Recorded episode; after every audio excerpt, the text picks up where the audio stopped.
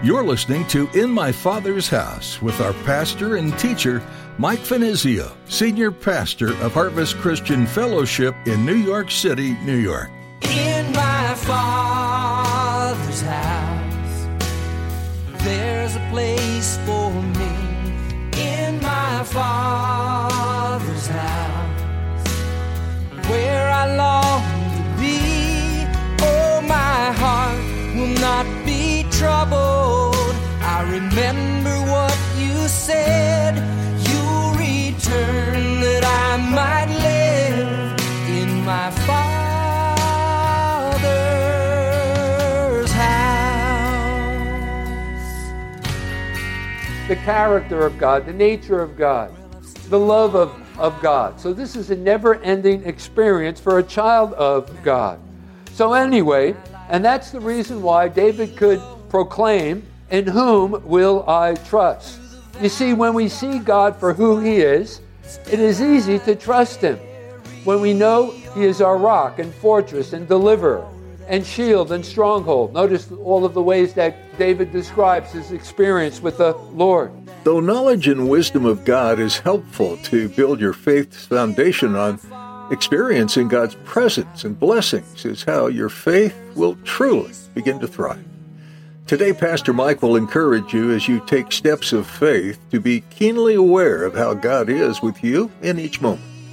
You will quickly begin to realize God's faithfulness and love to you. And the more you see God's presence, the more you're able to trust Him completely. Your faith will grow and thrive in this life and into eternity. Now here's Pastor Mike in the book of 2 Samuel chapter 22 as he begins his message, The Psalmist of Israel.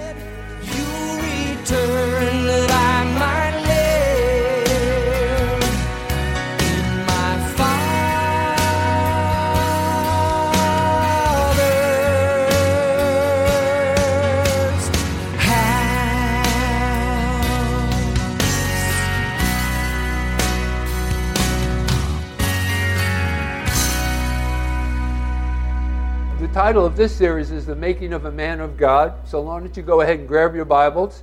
2 Samuel chapter 22. So turn there with me if you would. The title is The Psalmist of Israel. And of course, I'm referring to uh, David. Now, first of all, let me uh, raise a couple of questions for you. Why and when was the psalm written? And chapter 22 is actually referred to as a psalm that David wrote. It, it could actually have been included in the book of uh, Psalms, if you will. Well, I believe that this psalm was written near the end of David's life. And the reason why I've come to that conclusion is because that there is a maturity about uh, his writings here in the 22nd chapter. And, and we know that that maturity in our own experience, in our own relationship, in our own walk with the Lord, only comes through age. I mean, think about it. I, I, I trust and, and, and I'm sure uh, that through our own experiences with the Lord over a period of time has lent itself to our maturity in our Christian experience. You know, because it takes time to fully understand and comprehend the ways of God, what God is doing within our lives. So, anyway, as it relates to this particular psalm here in chapter 22, there's a real maturity about uh, David's writings. The many years of his experiencing God's faithfulness. It's actually his recollections upon God's goodness. And it's quite evident in the text itself. So there's a real maturity about this uh, particular Psalm of David's. So, anyway, this is the reminiscence of an older man who wanted to pass on to posterity a testament to the faithfulness and reliability of God. And listen, as we go through the psalm, you will note how vividly pictorial it is. And thus, these word pictures lend themselves to a variety of situations. And as we go through it, you're going to see how relevant uh, David's experience was to our own experiences. Maybe not to the same degree, but nevertheless, I believe that we'll be able to identify with David's experiences. And therein lies the value of David's writings here, that we may profit from his insights. You know, one writer uh, describing this psalm, he described it in this way. And herein lies the value. And he said, and I quote, This psalm is a great summary of David's whole character and attitude through life, such convictions of the absolute sovereignty of God, of his omnipotent power to deliver, of the necessity for obedience to his law, and of the assurance that in the case of such obedience, he ever acts for his people. All of which constituted the underlying strength of David's character. So, if we would like to follow in David's footsteps and also have some of David's character within our own lives, we'll take this psalm to heart. Now, first of all, let me begin by sharing a brief outline with you of this chapter. You might want to jot this down. So, chapter 22, the Psalm of David, is actually broken up into three sections. The first section is found in verses 1 through 4, and it has to do with the praiseworthiness of God. The second section is found in verses 5 through 20, and it has to do with the dependability of God. And then the final section is found in verses 21 through 51, and it has to do with the righteousness of God. Okay, so with that said, let's go ahead and get into it. Let's begin in verse 1. Then David spoke to the Lord the words of this song or psalm on the day when the Lord had delivered him from the hand of all of his enemies and from the hand of Saul. Now, this is known as a summary statement covering the entire psalm. We are informed that the contents is based on David's personal experiences.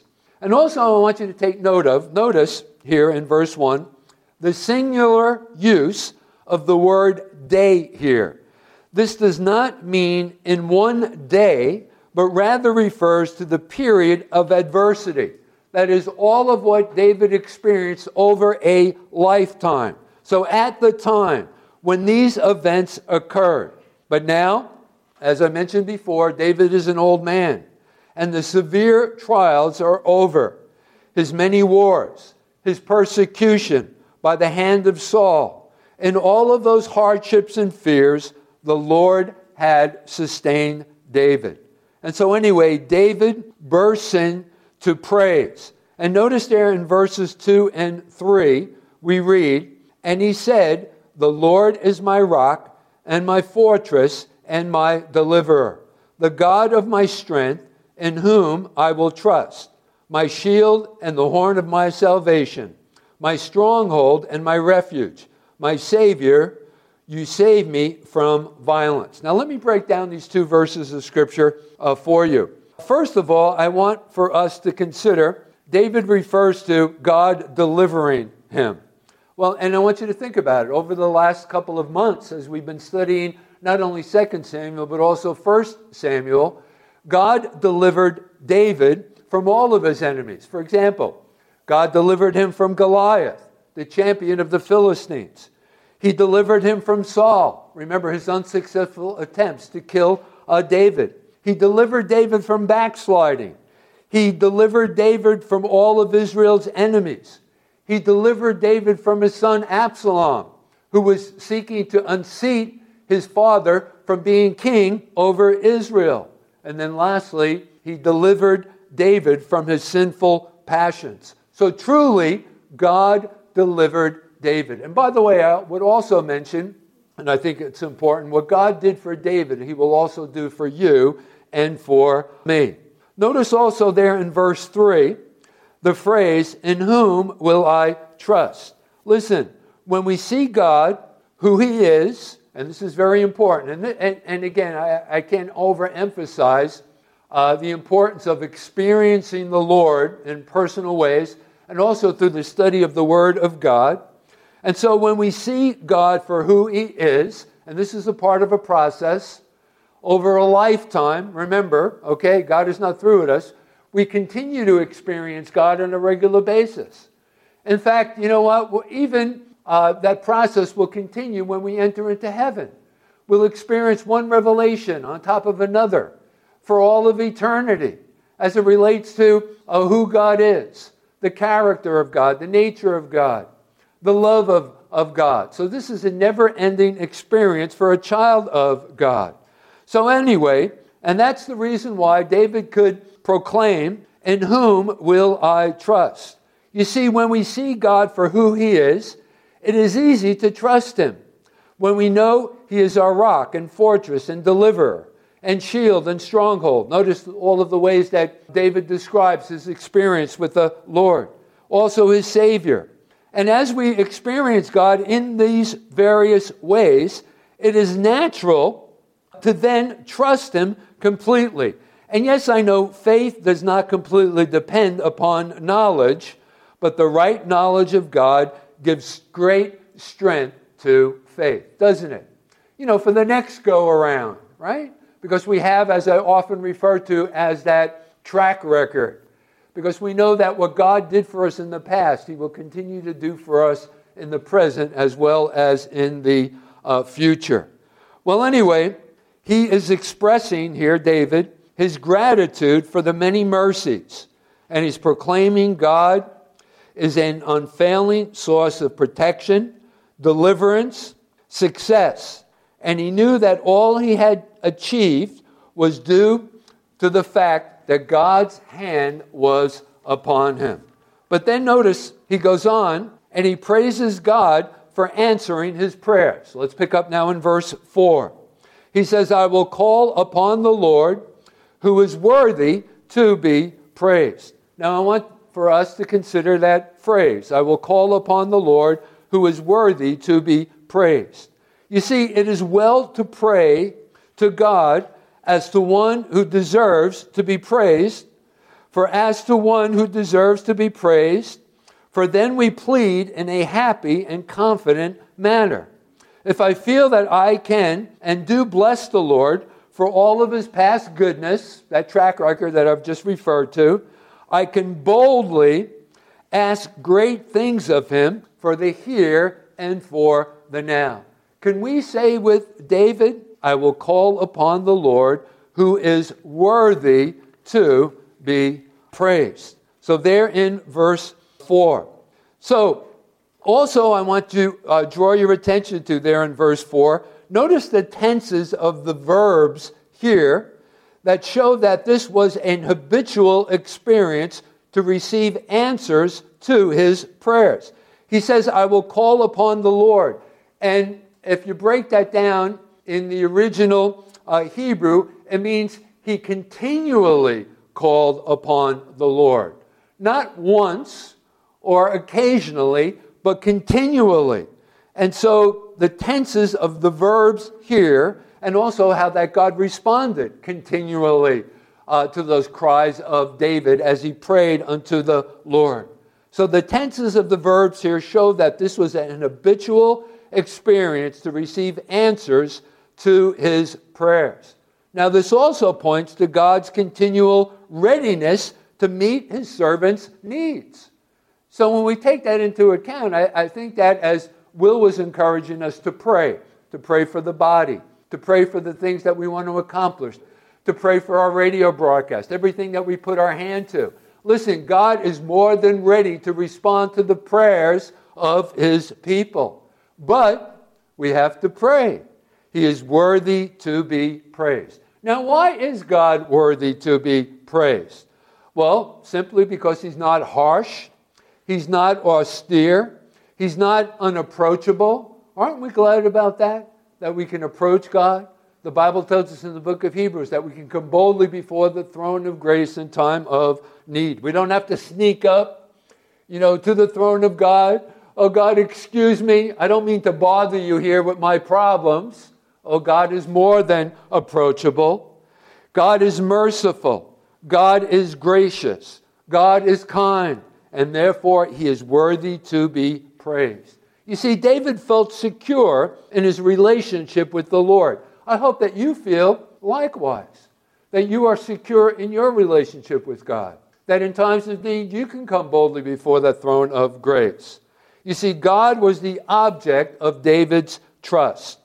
So, anyway, this first section of this psalm, the praiseworthiness of God. Now, let's get into the second section. In verses 5 through 20, that's the next division. David explains how he was able to overcome the ever changing difficulties of his life's experience. And listen, I don't have to tell you, life can be hard at times. And just because we're children of God, it doesn't mean that we're exempt from trials and trouble. There are the many ups and downs. Uh, often we're broadsided by problems. They come out of nowhere, right? And oh my goodness, and unfortunately, that's a part of our life's experience. Well, listen, let's read now verses 5 through uh, 7. And we discover how uh, David was able to overcome the ever changing difficulties of his, in his life's experience. Verse 5 When the waves of death surrounded me, have you ever felt like you found yourself in that same position? When the waves of death surround me, you're going down for the third time, folks, right? The floods of ungodliness made me afraid. The sorrows of Sheol surrounded me. The snares of death confronted me. In my distress, I called upon the Lord and cried out to my God. He heard my voice from his temple, and my cry entered his ears. So, David's troubles, I want you to take note of, and we're not talking about small irritations here.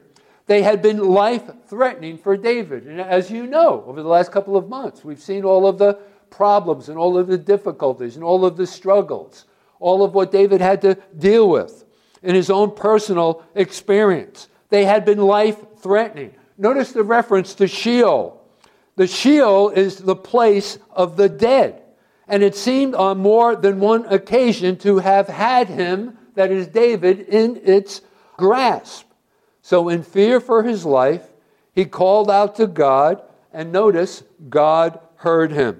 His words entered into God's temple, that is, God's dwelling place. And I want you to know as well, when we pray unto the Lord, it actually enters into God's temple, that is, his dwelling place. They come up before God, and God will hear those prayers. He will respond to his people's prayer.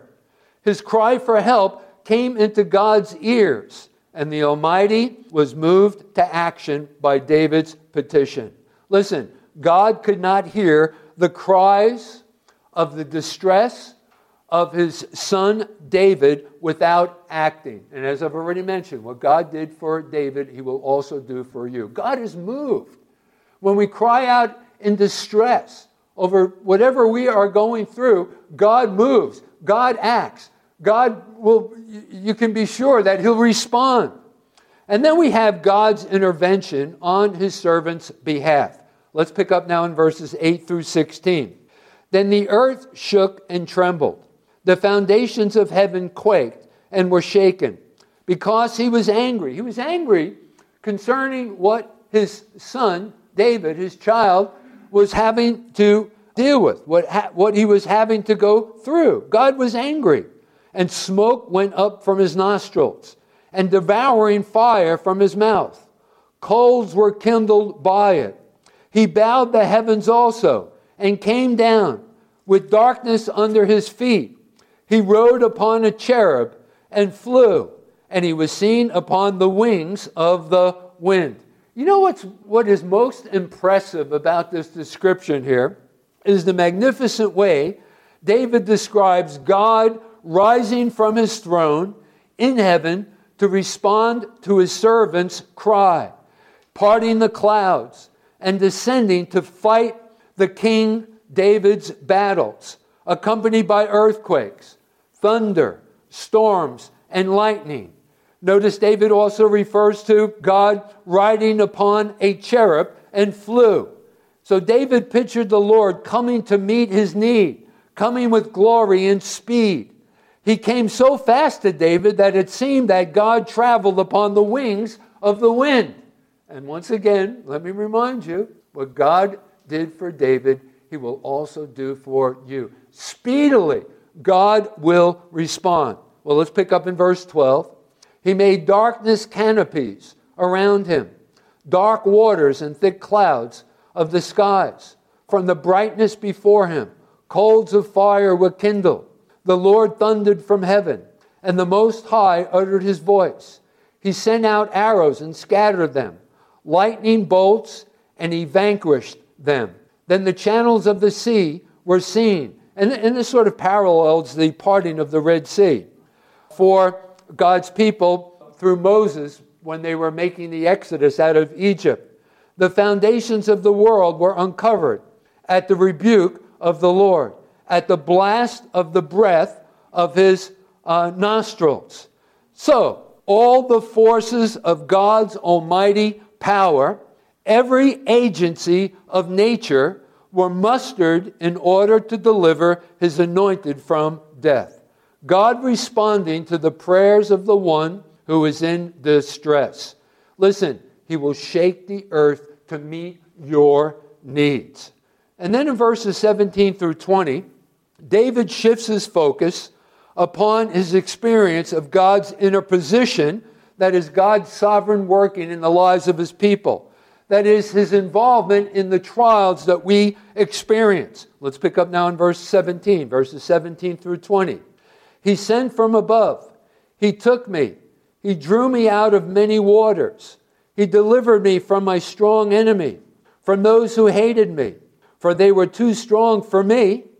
They confronted me in the day of my calamity, but the Lord was my support. He also brought me out into a broad place.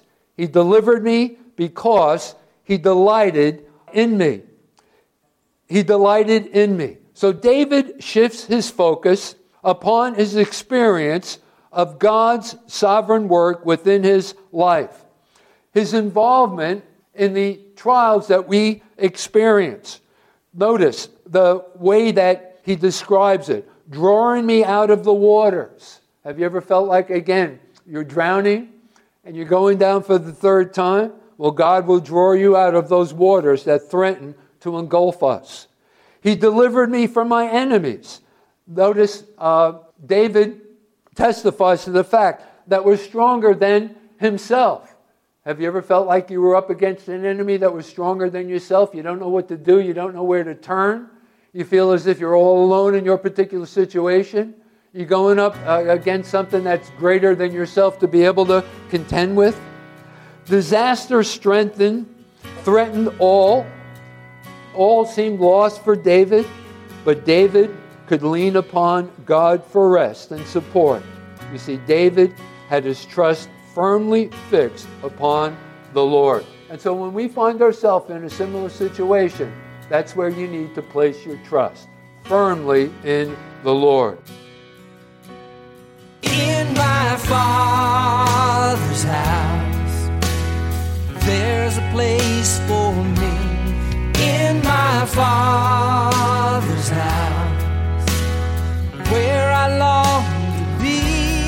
Oh, We're so glad you joined us today for In My Father's House.